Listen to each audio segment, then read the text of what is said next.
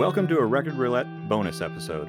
My name is Eamon O'Flint, and I'm joined by Nathan Smith and Adam Rogers, our guest from the episode about Brothers in Arms by Dire Straits.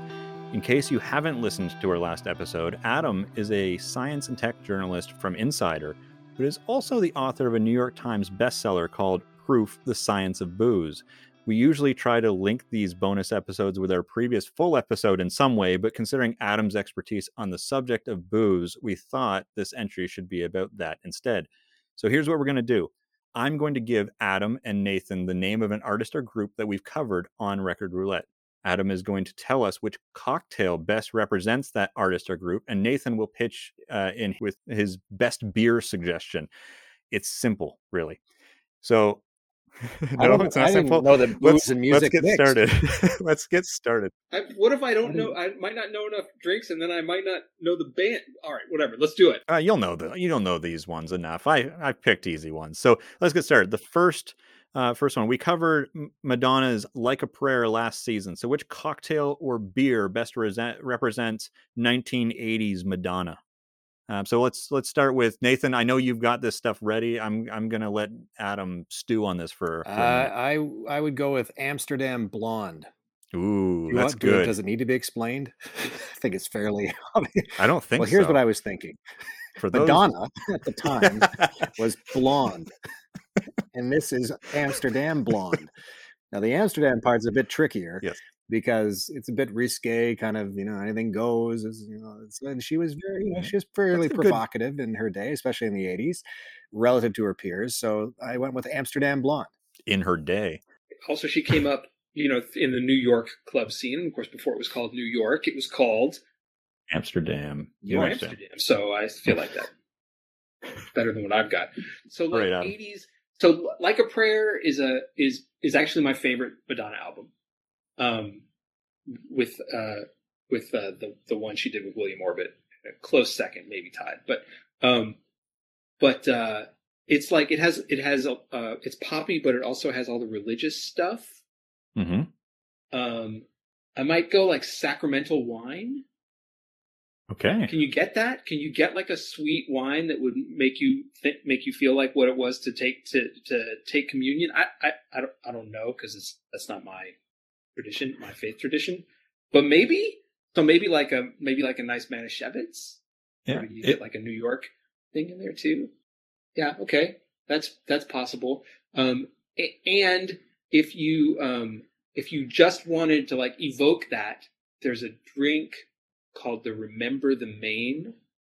That's a it's a brown spirit, but it's got a little bit of grenadine in it, so there's a little mm. of that sweetness to it. And I feel like a little dark but a little sweetness. Um, maybe is pretty that's, good. 80s era Madonna. And that's a great description of that uh, that album too. It's uh, you, you read the lyrics closely enough, and it's it's cripplingly cripplingly depressing, and then the music just is is uh, is sweet and bubbly, and that's the secret to it's the Pet Shop Boys' secret to pop music, right? Sad songs to a dance beat. Happy, yeah, sad songs, happy music. Second, we covered the Doors' self-titled debut album in season one how about them, Nathan? Delirium tremens, which is high alcohol content, which suits Jim Morrison mm-hmm. extremely well. Um, but also, but also a, uh, a very unique taste that doesn't really taste like a bunch of other sort of beers. So I think the Doors are kind of a uh, an amalgamation of multiple influences, as we discussed in the podcast. So I think for those reasons, Delirium Tremens is the beer that best represents the Doors' self-titled album. And I'd challenge anyone to disagree with that beer choice. I'm I'm ready on this one. I'm ready for this. Yeah. All right. So All right. Morrison, he, the whole persona is this very Byronic, you know, dark, semi-damned poet. You know, mm-hmm. the, the but also king of the of a weird, you know, uh, demi-monde. Right. That's the whole thing. So it's got to be absinthe based, right? Obviously. All right. Yep. So I'm going to go not so there's not a lot of cocktails that like use absinthe as especially as a forward flavor because it's pretty intense licorice flavor. But there's a drink called an absinthe frappe, and so here's how you make this drink. It's uh, it's like two ounces of absinthe and uh, like a teaspoonful of sugar or a good glug of simple syrup, couple of dashes of uh, of bitters, and then ice and shaken, and then you pour it over ice into a like a old fashioned glass. I love this drink. I think it's delicious, but it also it has the it has the weird and it has the absinthe thing, which is this Mhm. you know very romantic and a lot of historical poetic stuff about. So I think that probably fits pretty good with the Doors. Yeah, I, I associate absinthe with France because of the movie Moulin Rouge, where they're just drinking absinthe constantly. And I'm, I think he he did he die in France? I'm fairly certain he died in France. He did. Correct. Buried in Um, Paris. so so there you go. Got even more connections. Uh, third, we discussed Nirvana's final studio album In Utero earlier this year. What drink best represents them? We'll start with you, Nathan. Again, you know, I give Adam Adams. I feel like Adams is more complicated and, and complex. There's a a billion different. The beer answers are super complicated and good here, so I, I would Yeah, yeah, don't- No, no, I'm going to minimize as All much right, as I so- can what Nathan's up to. Nirvana, Nirvana in utero. It is dark. It is heavy. It is thick, but it goes down smooth, much like a Guinness. So that's my final answer. Mm. Guinness. Nirvana in utero. Guinness does get goes down smooth. I would argue whether you in utero goes down smooth. And if Sonia was here, I'm 100 percent sure she would argue that point. You're telling me all apologies is a Yeah, struggle? I suppose. I suppose that's a few of them. penny pretty, royal tea heart shaped box. It's like bubblegum pop disguised as really angry, thick grunge rock. Adam, do you have one for us?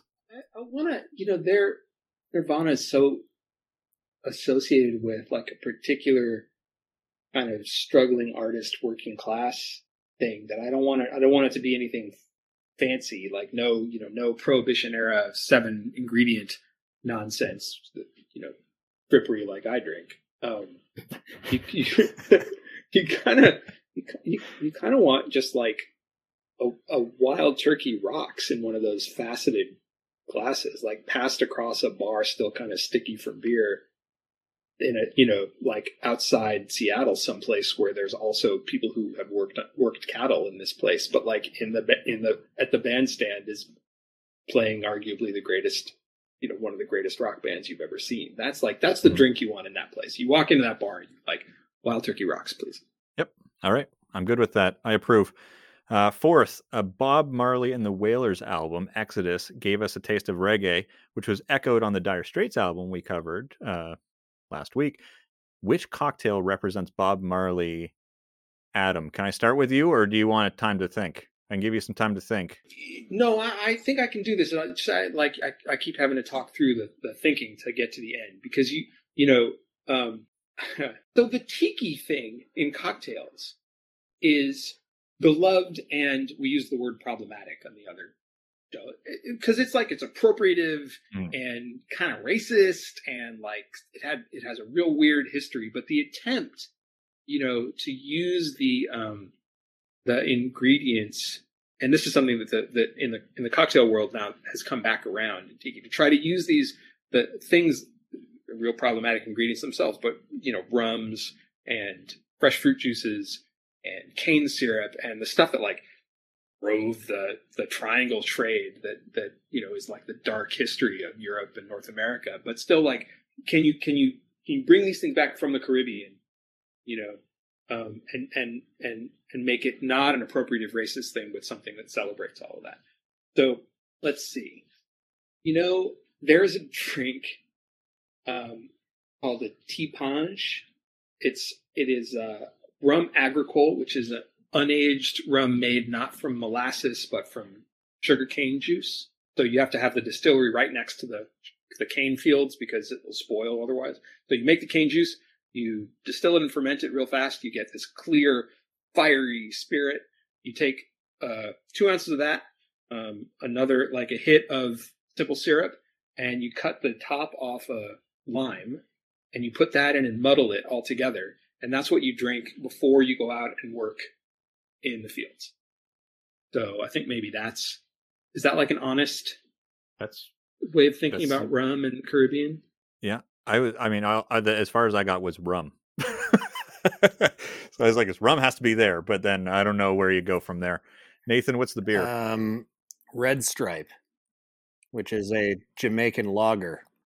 So from one extreme to the other. I didn't put much thought into it. I, f- I found a very quick connection and just seized on that. Man, I like Red Stripe. so that's got fond memories for me. Good. Like like a red stripe. Okay, you guys, you guys want to do one more or two more? Two, one, as many as possible. All right, we'll do two more. Uh, fifth, earlier this year, we talked about Neil Young's sort of depressing "On the Beach" with the with the lovely Allison Rapp. It's from his Ditch trilogy in the 1970s, which is a bit dark. So, what flavor of beer um, is 1970s Neil Young, Nathan? It is an old Milwaukee, but is it is a warm old Milwaukee where you're just sort of like nothing matters anymore. It's you know nothing's good, nothing looks good, nothing tastes good, especially. It's just an afterthought. You're just drinking. It's probably been left out for a day or a day and a half, and you're just drinking it to basically survive as sustenance, pretty much, not for enjoyment. And that's pretty much My, where I think my he only was. knock there is that it's not Canadian. Well, as you've said, Eamon, I've tried to defend his Canadian uh, credentials, and you've said quite clearly that he's American. So I think Old Milwaukee is perfect. A warm Old Milwaukee. Alrighty. And Milwaukee's relatively close as as places go, relatively close to Winnipeg and, and Thunder Bay, where he spent a lot of time suppose, as yeah, well. So, yeah, there we there we go. Uh, Adam, what about you? I mean, seventies Neil Young. Good God, I don't. I mean, seven and seven. I mean, uh, like a like a rye and Coke. I mean, just it like whatever's Ryan on the whatever's on the whatever's on the shelf. I think like a right like Yeah. rye and, coke from a from a gun behind the bar, you know, or like they give you the can. It's not a it's not a it doesn't lend itself to heavy mixing.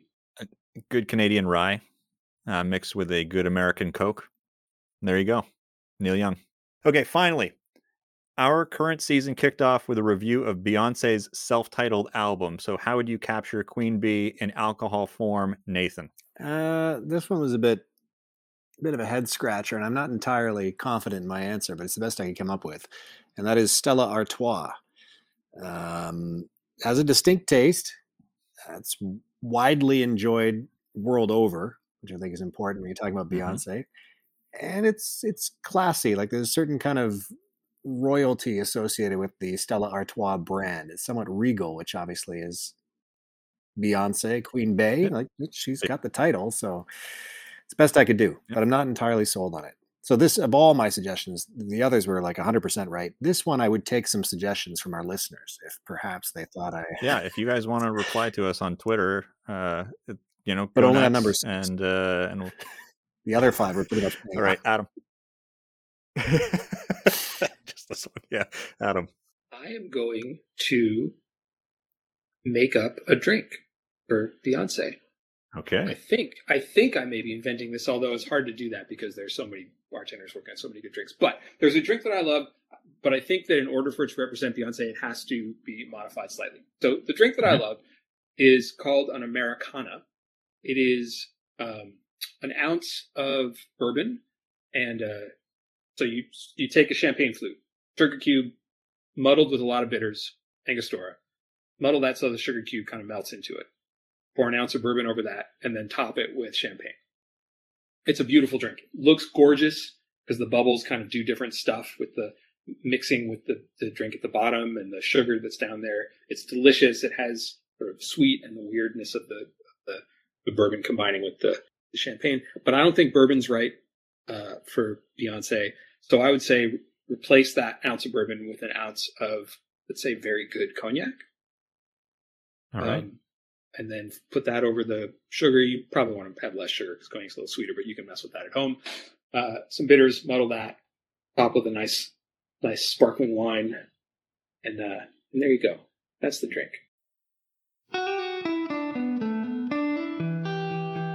What's your favorite beverage, alcoholic or otherwise, for listening to music? Let us know on Twitter, Instagram, or Facebook at RR Music Pod. Oh, and don't forget to listen to all other episodes. You can find them on Apple Podcasts, Spotify, or wherever you find your favorite podcast, or listen at recordroulettepodcast.com. Music in this episode is from Lemon Music Studio. Thanks for tuning in to Record Roulette. Until the next spin, goodbye.